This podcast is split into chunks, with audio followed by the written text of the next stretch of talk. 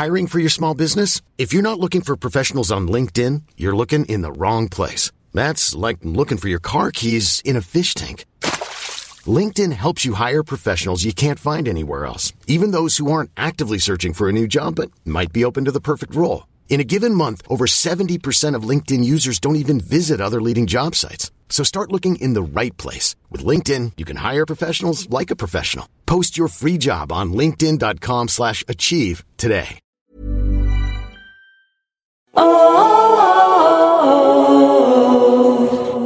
everyone. Marcel here. Before today's episode, I want to tell you about a new show that we are loving at Witch Please Productions, the Culture Study Podcast with Anne Helen Petersen. If you don't already know it, I'm convinced that you're about to fall in love with a new podcast. And this is coming from me, Marcel, someone who famously doesn't really listen to podcasts.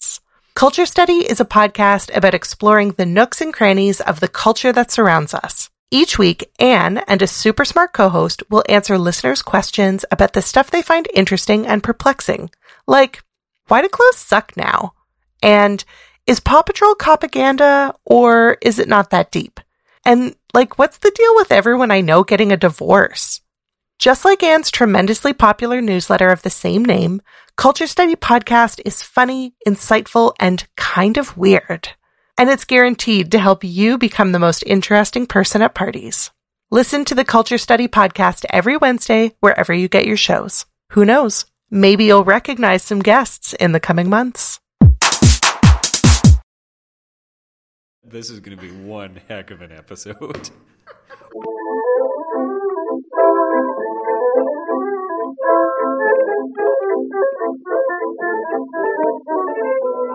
Hello and welcome to Witch Please, a fortnightly podcast about the Harry Potter world. I'm Marcel Kosman. and I'm Neil Barnholden.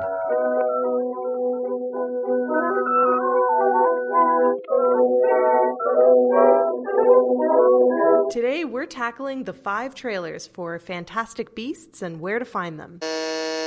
Five trailers plus the Fantastic Beasts IMAX fan event featurette, which isn't one of the trailers available under the movies section of the Fantastic Beasts website, but I found it on YouTube, so we watched it, and it says Warner Brothers, so you know it's official. But before we get started, I first want to say that um, one of our listeners pointed out that this is going to be a five film adaptation of like the smallest book in the history of time. So small that it's putting Peter Jackson's Hobbit trilogy to shame.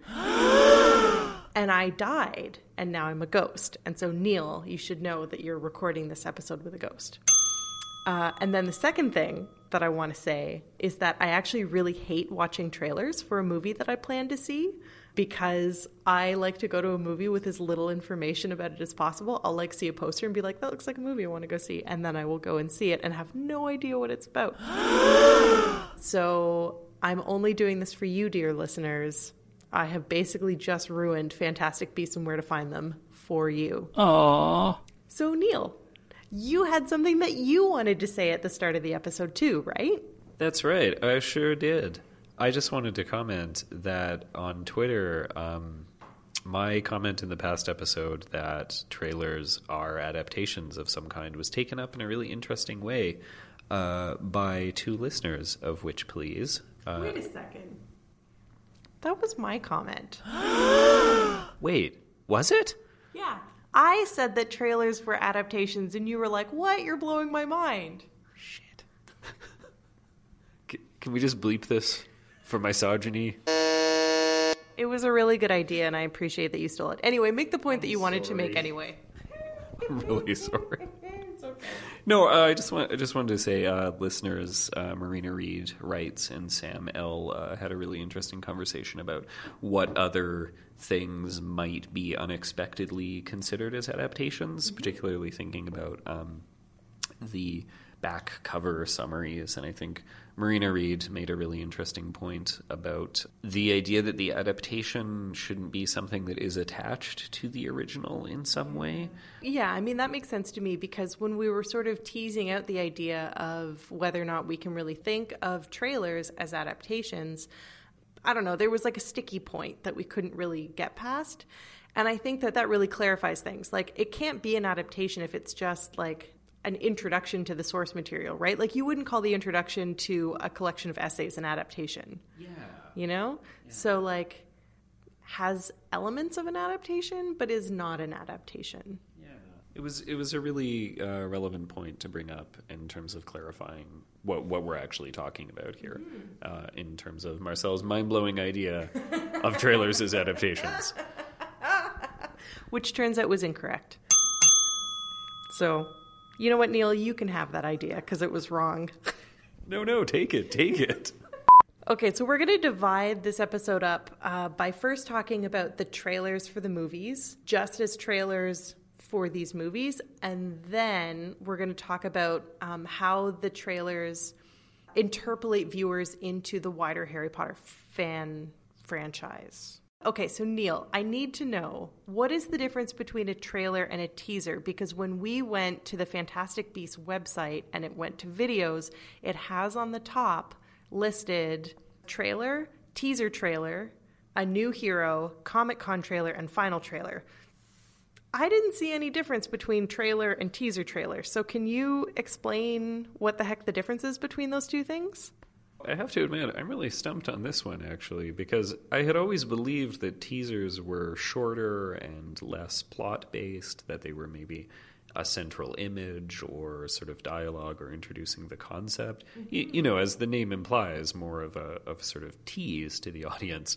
I hadn't really thought about the term teaser trailer much less for this film where the teaser trailer is the same length and pretty much exactly the same as less difference between it than between a new hero and the other three trailers mm-hmm. I, I, actually don't know i don't know if it's just become a meaningless term mm-hmm. so okay. i thought i knew what it meant uh, and uh, i am wrong okay so maybe we can think of the teaser as being like a wedding invitation because it used to be that wedding invitations were the thing that notified you that two people were getting married and they're getting married on this date, so you should come. But now people send save the dates. Mm. So maybe the no, this parallel isn't working at all. Let me try another one. Maybe it's like a promise ring where like it used to be that you would give somebody an engagement ring to be like I want to marry you, let's get married. But now people give promise rings to be like someday I'm going to put uh, an engagement ring on your finger, which is a promise that someday I'm going to put a wedding ring on your finger. You know what? This this isn't working either. Never mind. This is just like a foray into why I find the wedding industrial complex so confusing. I think there is, to be honest, a connection between what you're talking about because, okay. for the same reason that the wedding industrial complex has sort of disarticulated all the parts of a wedding and mm-hmm. expanded them to an infinite length, mm-hmm. that's exactly what the entertainment industrial complex has done to movies right. and their previews. So the idea that you would have a trailer, a teaser that appears at a comic convention in a huge event, mm-hmm. um, you know, a year or more before the movie is even released, or featurettes that are released while the movie's being filmed. Mm-hmm. There's those sort of you know interviews that appear with people while they're on set before the movie's been released. Mm-hmm. I think that is the same impulse to kind of maximize the product or the exposure of the product. So I I think that's entirely pertinent. Great. Also, the wedding industrial complex is always pertinent. it's never not inappropriate to talk about how it is bananas. Okay, cool, great. Neil, you were going to talk a little bit about trailers. Talk to me about trailers in general, and like like we talked last time. I got you to explain what the function of a trailer is. So expand on that. Well, generally, the point of a trailer, as as we talked about last week, is to give the audience a sense of what the movie will be like, and to some extent, what it's about. Uh, and part of what's interesting about this variety of trailers is that you can see different approaches that they've taken to it. Lumos Maxima. Lumos Maxima.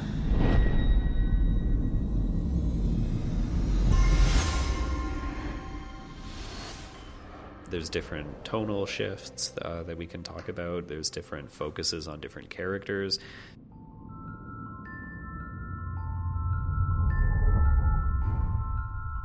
You're an interesting man, Mr. Scamander.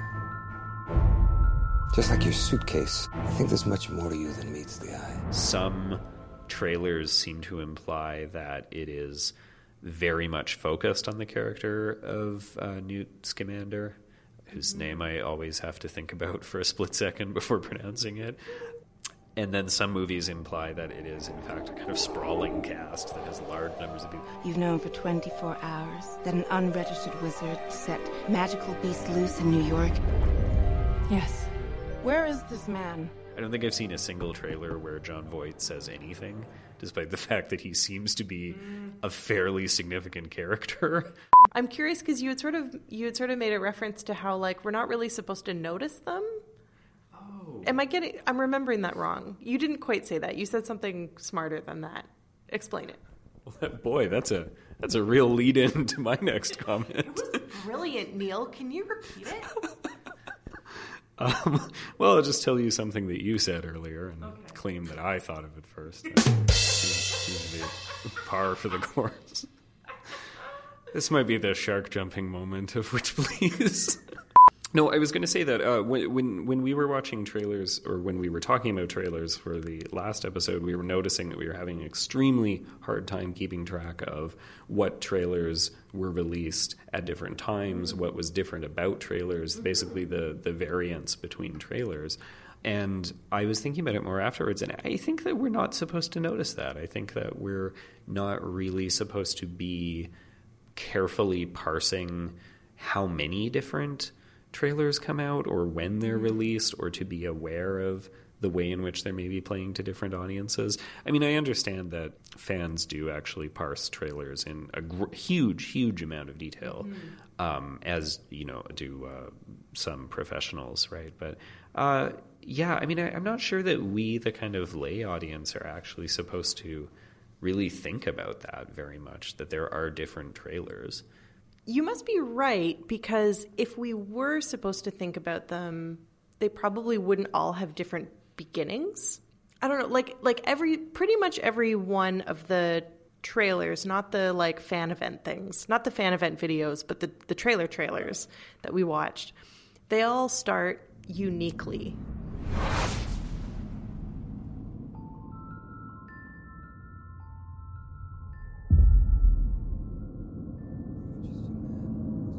Lumos Maxima. Lumos Maxima.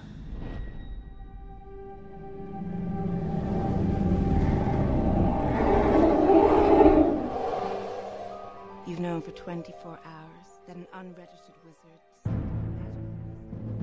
It was like, um. like a ghost. Like they have similar elements, but it's not like you're watching it and you're like, I wonder which one this is. They're all distinct things, which, like, I think ironically suggests that you're not supposed to focus on those things, right? You're just supposed yeah. to experience them as different things. Like, oh, this is a trailer for Fantastic Beasts. I haven't seen this yet. It's almost like trailers gaslight you into thinking that you haven't seen the trailer for the movie yet because you're like, oh, what's this? Fantastic Beasts? Yeah. Oh, I don't know if that's right. I mean, I think that they're su- I think that they're supposed to remind you that this movie exists, mm-hmm. but not bore you by showing you the same two minutes over and over mm-hmm. again. Yeah. That's a really I'm thinking about that in terms of gaslighting. That is actually fairly insidious if you think about it. I mean, it's basically using the device of some kind of doubt that you have about your own experiences. So you know you've heard of Fantastic Beasts, but you don't know whether you've seen this trailer. Yeah. And in fact, in practice, if you watch trailers at the movies, it's very, very hard to tell if you've seen that exact trailer before because mm-hmm. you have no means of comparing them directly. Mm-hmm. Yeah, huh? Yeah. Oh man, the days before YouTube, right? When you're like, "Have I seen it? I don't know." You got to go see Meet Joe Black like an oh. idiot, like an Ugh. idiot, like a chump. So we've talked a lot in the last episode about just the sheer quantity of trailers and the like trailers that happen for different events. Um, what is the point of a Comic Con trailer, and why is a comic convention trailer its own beast, if you will? I think that it is largely about uh, presenting a sort of novel trailer that has some element of novelty to it mm-hmm. to an extremely, extremely receptive audience. It was like um, like a ghost. I saw its eyes, shining white eyes, and it dove down underground. I I once went to San Diego Comic Con, and I saw the debut trailer for the Guillermo del Toro movie. Oh, it's the one. You know, don't. It's like don't look in the basement. Don't. Too scary. Don't. I can't even look in the it. walls or oh whatever. Oh my god. It's actually a very forgettable movie. I think he maybe only produced it. I don't. He was there, but the thing is, that room went bananas wow. for that trailer, and that movie did not. I mean, it wasn't all that interesting. But what I remember actually is that it was the same year that the trailer for The Adventures of Tintin came out, and it was impossible to get into that room to see that trailer, even though that trailer isn't going to be kept under wraps or a secret, and it's not like only the people in that room ever get to see it, and everything that happens at Comic Con is available somewhere else. Yeah in some way, but I think that it's about an extremely receptive audience mm-hmm. to build a certain kind of fan enthusiasm for it. So I basically think it's a pre-selected audience, whether it's San Diego or any other comic convention. Yeah, if you think about it by definition, the people who are there are people who have gone out of their way probably to fly a very or to travel a very long distance and then they also have to choose to go into you know to wait or go into the room to see a trailer for something. Mm-hmm. So I suspect that's also the reason why smaller conventions like our local uh, con actually doesn't really do trailers or right. kind of previews of movies that are coming out. Yeah, hmm. yeah, it's true. It doesn't. Does Calgary? I, I don't know. I mean, I mean, this, these are very general yeah. generalizations. I, you know, I haven't looked over all the programs. I could probably look this up on the internet. That would be reasonable. I don't even. I'm not even going to research the previous episode of this show. I, am not even going to listen to it. I refuse. Everything great was my idea. That's, I mean, you're a man, so obviously. That's a great point, Marcel. Maybe a man would like to make it. Before we get into the stuff about like how the trailers get us into the Harry Potter world, what do you think of the trailers? Talk to me about the trailers. How do they make you feel? One thing that's really interesting about these trailers is that they're they're portraying a really, really strange kind of movie, actually. Mm-hmm. I mean, they are all extremely insistent on the fact that it's a period piece, mm-hmm. but it's also a special effects heavy fantasy movie, which is a really, really strange combination mm. that I, I, think is actually kind of much weirder than it appears to be. I mean, mm-hmm. I'm really hard pressed to think of another version of that. First trip to America? Yes. Must get that fixed. Anything edible in there? Um, uh, no, no. Any livestock? No. Welcome to New York. I mean, it's strange because movies that are set in a recognizable period of the past have some kind of relationship to authenticity or to reality mm-hmm. or to history particularly mm-hmm. but since this is a fantasy movie something is stalking our city wreaking destruction and then disappearing without a trace witches live among us sort of by definition no it's not actually something that ever happened. And it's not mm-hmm. set in the real world. And it's not you know it's not a story about something that happened that you should know more about or you should be interested in because it's real mm-hmm. which is very strange actually. It's funny because when we were watching I don't even I can't tell any of the trailers apart anymore so I don't even know which one it was or if it was like a bunch of them. It was like a fever dream. But there's the part where a bunch of shit in New York starts exploding. This is related to Grindelwald's attacks in Europe This could mean war. And I was like, We got a plan, right, guys?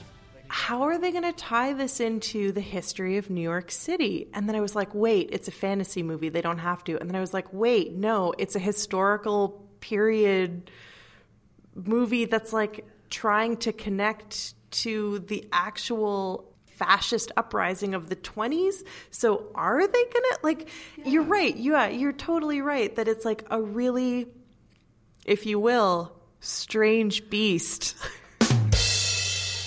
it's totally unclear to me from the trailer whether this is uh, a secret history or an alternate history or just a sort of fantasy that doesn't try to touch on real things that have happened. I mean, certainly things in well, I, I don't I don't want to get into the paratext, but the paratext strongly implies that it's someone's version of actual events. But yeah, I think they're uh, intriguing trailers for that because I think that as much as that can seem incoherent, it, it is interesting. I mean, it's not a very common uh, sort of style or genre mm-hmm. to look into. Do you think that this is a new genre? Is Fantastic Beasts and Where to Find Them going to usher in a new genre of fantastic period pieces? Capital F fantastic, not like Sense and Sensibility. Which is fantastic. I wonder, actually, that that's a really good question. I mean, I'm having a very hard time thinking of other movies that have this kind of tone, uh, with the obvious exception of, you know, well known franchise Harry Potter. but uh, whoa, this is we're really through the looking glass here. You know what? Actually, you know what's so interesting about that is that Harry Potter is supposed to take place in like the 90s, yeah. and it's not set. The movies are not set in the 90s. No, it could have been like I mean, I guess it would have been weird to be releasing movies in the like late 90s, early 2000s that were set in the early 90s, so maybe that would have been weird, but it kind of would have been precious. Although this does bring me to something about Fantastic Beasts that I also find. you're doing. yeah, remember that movie, uh, like uh, Fabulous Creatures and their locations? Yeah. One thing that I find really interesting about about uh, the wizarding world portrayed in it is that it, it seems extremely modern mm-hmm. for its time. The what you see of the um, what is it called, the Magical Congress of the United States or whatever. Yeah it's those words, but I don't think it's in that order. Um, it's it's sort of a brand new building for the mm. 1920s, which seems in such contrast uh, to what the Ministry of Magic looks like. I know I'm verging into a comparative mm-hmm. thing, but it's it's interesting to me to take a concept like magic that we might associate or fantasy, which we might associate with a kind of mythic past mm-hmm. and set it in a very recognizable modern past, mm-hmm. which I assume is why they didn't do that in the Harry Potter movies. Right. Maybe that was just too much to negotiate, or I do think it would be very jarring if you know Voldemort wants to know what happened in the 80s. Yeah. Voldemort shows up and somebody has like the Eve 6 album playing on their Discman. and somebody's like, "Want to put my tender heart in a blender, Voldemort? You can have it. I'm your Death Eater for life." Ugh, what a weird time the '90s were. Oh my god. Did the trailer make you want to see the movies any more than you already did want to see them? Or sorry, I keep saying the movies because I can't get it out of my head that there are going to be five forever. This is just one. This is we just watched five trailers for one movie. They're gonna. that means we're gonna see twenty five trailers at least. Neil, Jesus God. Anyway, I assume that like people like us and probably a good chunk of our listenership already wanted to see this movie. Do the trailers like amplify that feeling for you at all? I think they did for me. I think. I think so. I mean, I want to see them and I still do.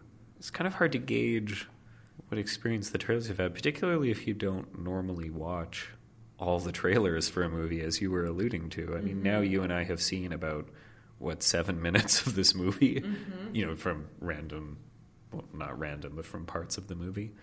Yeah, I mean, I, I think it worked for me, though. I mean, it, it raised questions. I guess it provided details that I don't fully know what's going to happen with them in the actual movie as opposed to details where that seems sort of groaningly obvious. Mhm. Yeah, I don't know. Yeah, like those handy gestures to heterosexual romance, those were so helpful because I was worried that there wouldn't be any heteronormativity in this film whatsoever. But I feel reassured having seen it that there will be at least two instances of heterosexual coupling.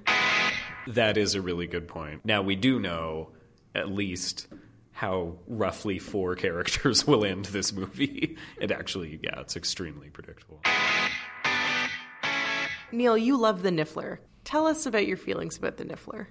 I, I do love the Niffler, uh, and I think the Niffler is showcased in at least one trailer where there's a sort of very clear shot of it. And there are different fantastic beasts that get this kind of showcase treatment at various points. I like the Niffler because it seems adorable. And I have to admit that I had no preconceived imagining of what the Niffler looked like. Uh, so I do find the visualizing of those details uh, to be pretty interesting. I just think it's cute. I don't know. I don't know what the deal is. It's just a, uh, as I said on Twitter, it's a gold thieving platypus. Yeah. I mean, I called it. I called it a platypilfer. That's uh, they call them nifflers in in England. no matches and platypilfers. Marcel, is there a fantastic beast that you find particularly interesting from these trailers? From these trailers? No. I talk a big game about not being heterosexual. but Newt Scamander is exactly my type. Which is a, like poofy haired dandy. so I would say The most fantastic beast of all. the most fantastic beast of all. Man. Sexy. But a like mega femi dandy man.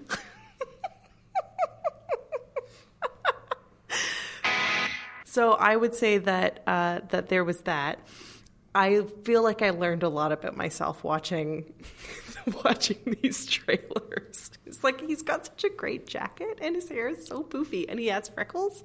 Who knew that I was interested in these things? One of the things that I think is inescapable about these trailers is the way that they lean so heavily into the Harry Potter franchise. Lumos Maxima. At no time could anybody be confused that this movie is part of the Harry Potter universe. You would never mistake this movie for being its own thing.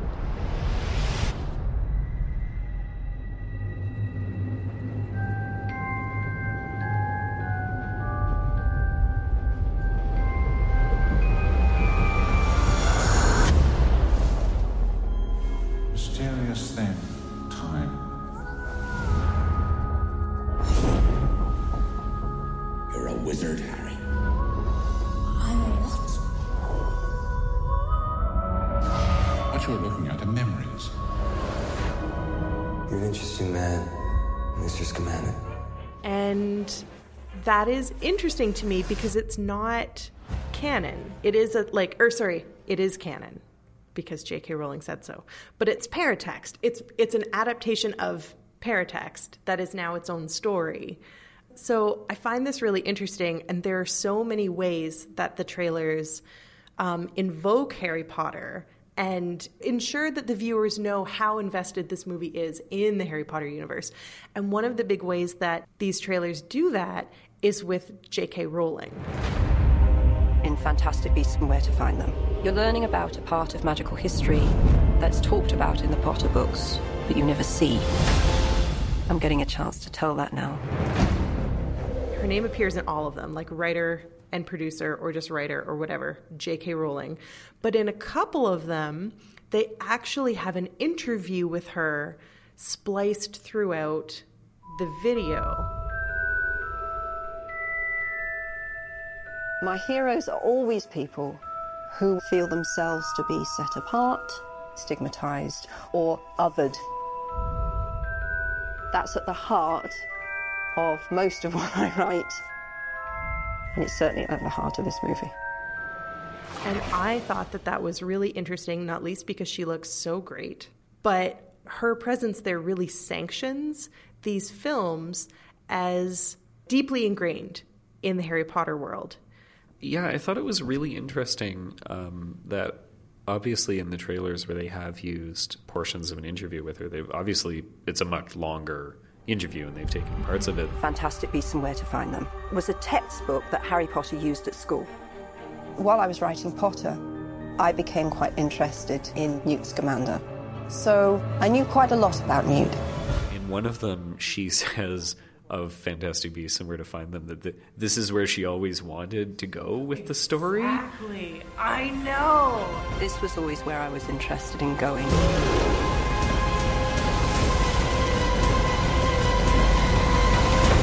This is what I wanted to do.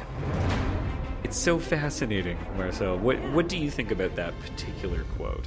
It feels to me like it was pulled from a much more contextual statement. It feels like she was saying, when I wrote Fantastic Beasts and Where to Find Them, this movie is where I always wanted to go. You know, something like yeah. that. It really feels like that, but instead it makes it sound like all of Harry Potter leads to this five film series, which is just so ridiculous. Do you think that if J.R.R. Tolkien was alive, there would be a quote from him somewhere saying that he always envisioned The Hobbit as being exactly as long as the Lord of the Rings trilogy? to be honest, the Hobbit movies are so bad. I am amazed that J.R.R. Tolkien didn't claw his way out of his grave and murder Peter Jackson in the night.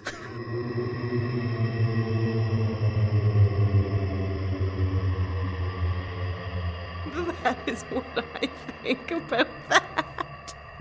Do you, do you think Peter Jackson ever, out of the corner of his eye, just sees a hooded figure wearing tweed just approaching and just and just silently shaking his head no yes Another thing that I found really remarkable about the, the pull quotes from J.K. Rowling's interview is when she talks about her heroes. My heroes are always people who feel themselves to be set apart, stigmatized, or othered.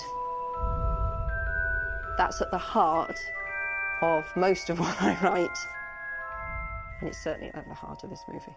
And I was like, are you kidding me? This is coming from the person who has blocked Indigenous activists on Twitter for critiquing her representations and appropriations of indigeneity? Like, are you kidding me? You who have like participated in egregious othering yourself through your books? Are you kidding me? Yeah, so I thought that that was amazing. Hiring for your small business? If you're not looking for professionals on LinkedIn, you're looking in the wrong place. That's like looking for your car keys in a fish tank. LinkedIn helps you hire professionals you can't find anywhere else, even those who aren't actively searching for a new job but might be open to the perfect role. In a given month, over 70% of LinkedIn users don't even visit other leading job sites. So start looking in the right place. With LinkedIn, you can hire professionals like a professional. Post your free job on linkedin.com slash achieve today. This whole conversation about J.K. Rowling herself appearing in the trailers – raises so many questions about authorial intent that mm-hmm. that quote is a really good flashpoint for it because it it I mean it does make you think it makes me think differently just about what it is that she has been trying to do mm-hmm. with these different things so one thing that I think became clear in some of the controversy about this movie is that um, Rowling and and many uh, people who are fans of the series see a kind of distinction between allegorical ideas of othering and then actual othering that takes place in our world. Yeah. So you have this sort of Hogwarts that represents one thing but is actually made up of a totally different thing. Mm-hmm. I may be pulling part of this from earlier Witch Please episodes. That's the theme of this episode, apparently. That quote kind of cinches it, where it, it turns out that the stories have always been about othering, even when they are othering. Mm-hmm. This re- yeah. it's just very, very strange. I agree. It's almost like it's. I want to be very careful with my words here because I do not want to give J.K. Rowling a pass for this. But it's almost like her stories in their othering are themselves so allegorical that you're supposed to learn a lesson from the othering that appears and that it isn't just like unconscious reiterations of white supremacy and like heteronormativity and patriarchy and colonialism that exist in our everyday in our everyday world, right? I feel like we have to talk about magic in North America. Like we, magic in North America makes me so angry and stressed out. Um, and I had considered for a little while maybe that we should like reject the entire Fantastic Beasts uh, franchise because of its association with magic in North America. Um, but Neil, you you pointed out when we were watching this that like, do you remember exactly the words that you used to describe it because they were really great? Yeah, I was saying that one, one thing that strikes me as very strange about it is that all other things uh, granted, the history of magic in North America is also very gratuitous mm-hmm. to what Fantastic Beasts looks like because it would seem that Fantastic Beasts and Where to Find Them is not at all concerned uh, with the relationship between settler communities and uh, mm-hmm. uh, natives, it would appear to not really be engaging with those issues. So it remains very gratuitous. Like it's not as though someone uh, ambushed J.K. Rowling and demanded that she explain the history of mm-hmm. uh, the the colonization of North America you know, off the top of her head or anything. And it would seem that this movie is not really about that at all. Mm-hmm. Yeah. I've heard someone mentioned that one of the beasts that we see at one point uh, is a thunderbird, mm-hmm. apparently, which you know is appropriation, but is also totally unclear from the trailer. It's not at all clear from the trailer that that's uh, a being that has been appropriated from a different spiritual tradition right. or a different religion at all if we go back to that conversation we had earlier about what is the word that I'm looking for? The like generic fusion that this movie seems to be suggesting about period pieces and fantasy. It seems to be, I guess, that that is very much what she is doing with the history of magic in North America. Hamina. Hamina. Yeah, she's like she's like mixing history or like historical fiction with fantasy, but in a way that's like extremely irresponsible for somebody who sees themselves as admiring people who have been othered and stigmatized, I dare say colonized. I got I I guess it makes me a little bit anxious for what we're actually going to see in the movie itself. Um, because you're right, like the the trailers make those history tracks completely irrelevant, right? Or not irrelevant. What did you say? You said gratuitous. gratuitous. Yeah, gratuitous. completely gratuitous. Mm-hmm. gratuitous.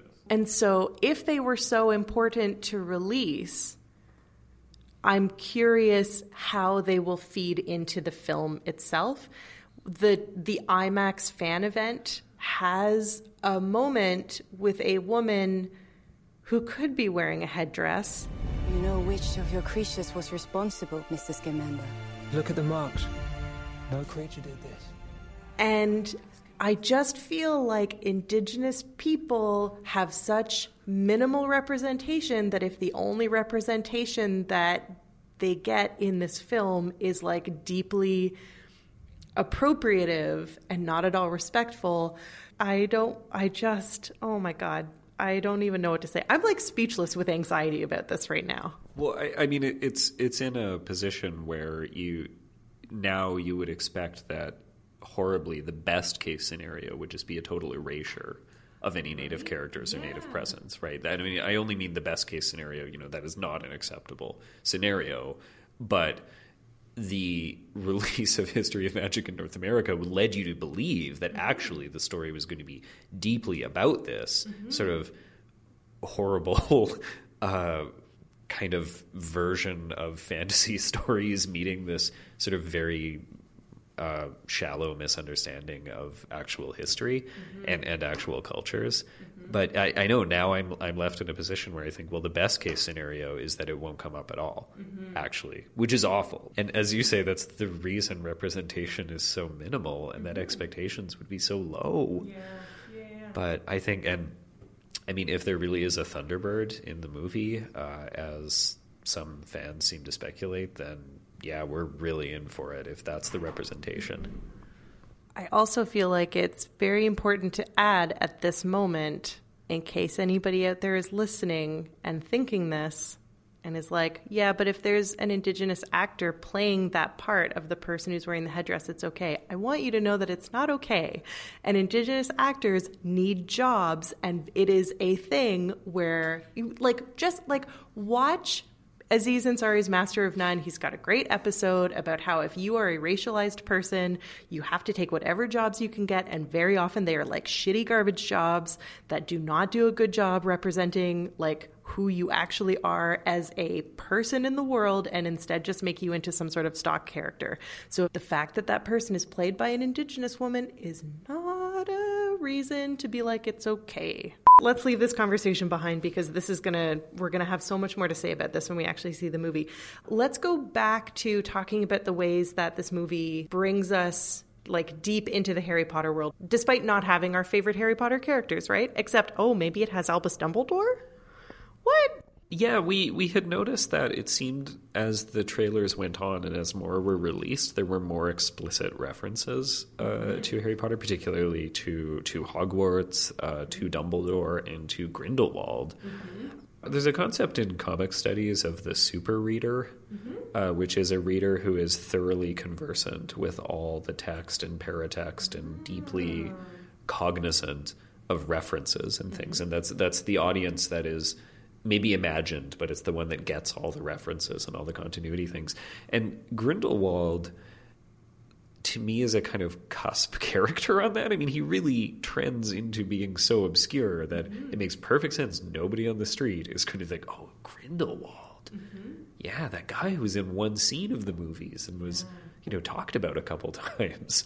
Yeah, I don't. I, I find that kind of interesting because I don't know what invoking Grindelwald's name does for a larger audience or for a movie audience. Mm-hmm. I, I, don't know. What What do you think? Well, yeah, that's super interesting because it because you're right. In the movies, Grindelwald like barely has Grindelwald barely exists in those movies, right? Like we concluded when we watched it that he just looked like a Nazi, and then we looked up his the actor's filmography on IMDb and found out that like that's typically what he plays. Nazis he plays yeah, just all Nazis. So he could have very well just been like a stock character, right? The like the like Nazi character who we make passing reference to. But in the books, he's much more important and plays a much greater role. So, in that sense, it feels like invoking Grindelwald is a nod to the book reading audience right. that, like, no, no, these movies are for you too these movies aren't just for the people who don't actually care about Harry Potter and just like magic movies. These movies are for you. This is new material. There are ways in which we connect to the Potter books that I think people will find surprising. They think this is related to Grindelwald's attacks in Europe. We're talking about the first time a wizard rose and threatened the world order. That makes a lot of sense to me because I think that the specific elements of the plot that delved uh, into Dumbledore and Grindelwald's shared past quite a bit uh, in the last two books, I think, mm-hmm. right? Last book, two movies. Right. Sorry, it was the events of the last two movies. Um, those events were taken out of the movies as countless other things were, I assume, to make a more streamlined kind of filmic experience. Mm-hmm. But I agree with you. It's interesting then that these these movies are apparently bringing back a reference that I just assume just doesn't have the same kind of weight. Mm-hmm. Uh, particularly invoking both Dumbledore and Grindelwald mm-hmm. in this is quite interesting because we we know from reading the books that they have this very sort of share this very interesting shared history that the movies sort of didn't even come close to.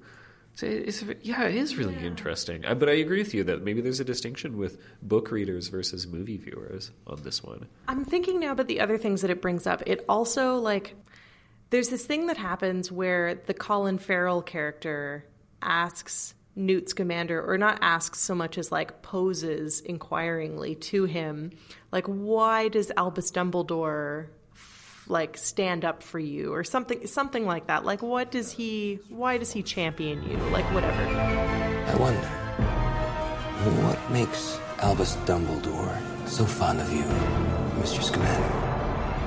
And i think that that does two things. For the people who are into shipping it like opens up a whole host of exciting homoerotic subtext that we can read into the relationship between Newt Scamander and Albus Dumbledore and the person who we know for a fact is Albus Dumbledore's greatest lost love, yeah. Grindelwald. Sexy.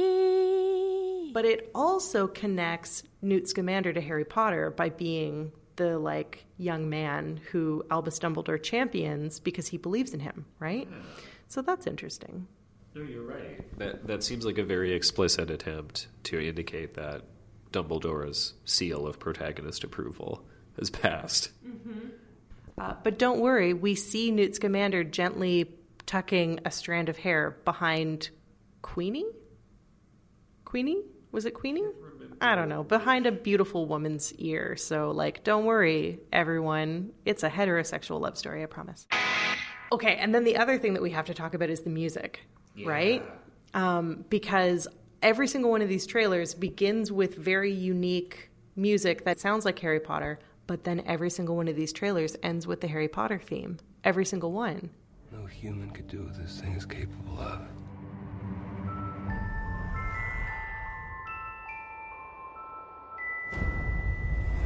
Mr. Scamander!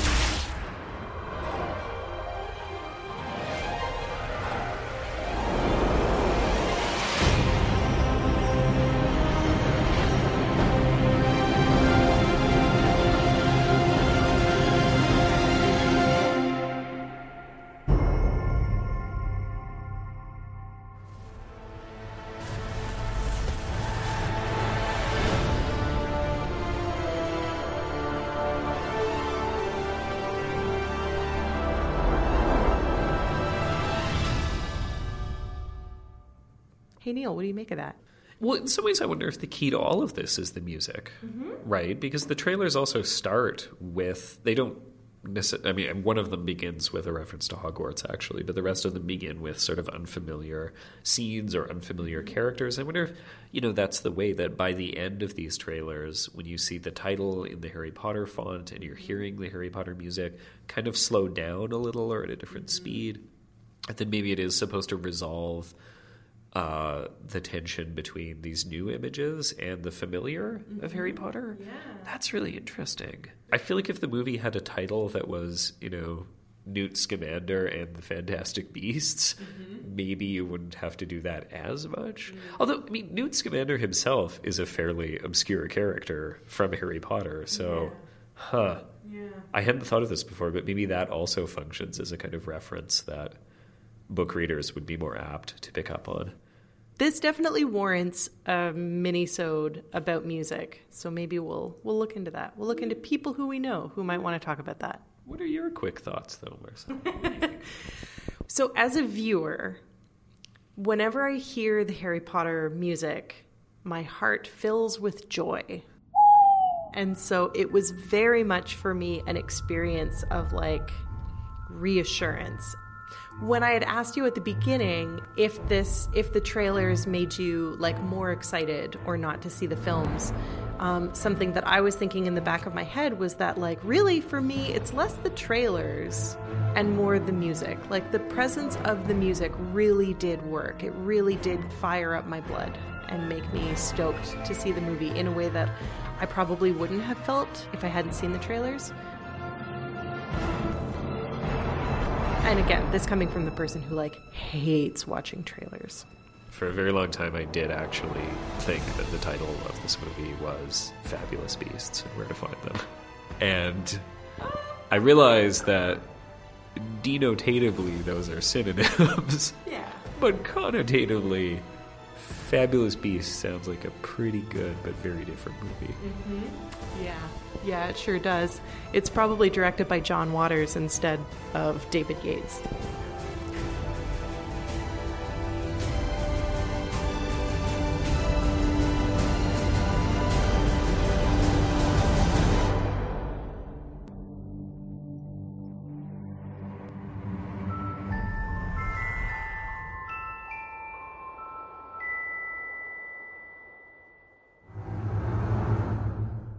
Thanks, dear listeners, for traveling into the future to join us for episode 18.5 of Witch Please.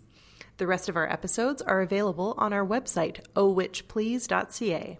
If you like to listen to us while you wash your dishes outside of a Wi Fi zone, you can also subscribe to us on iTunes or any podcast platform you so desire. And speaking of iTunes, there's always room in the future for new iTunes reviews. So if you want to make a mark on digital history, you can leave us a rating or a review right there.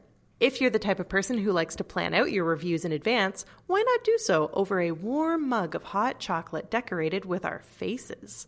Mugs, both the at home and travel variety, are available along with a ton of other merch at society6.com slash oh witch please. You can find the link on our website. Special thanks as always to Trevor Chow Fraser, our erstwhile tech support and the robot of our hearts. Hi, how are you doing? And a neon color blocked dancing cat gif to everyone who's been tweeting at us. You better believe that when we next have a canon episode, the Twitter list will be its own minisode in length.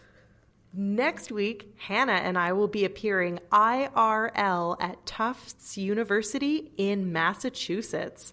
That's right, witches. We will be in the land of plenty, by which I mean gluten free veggie dogs and beer.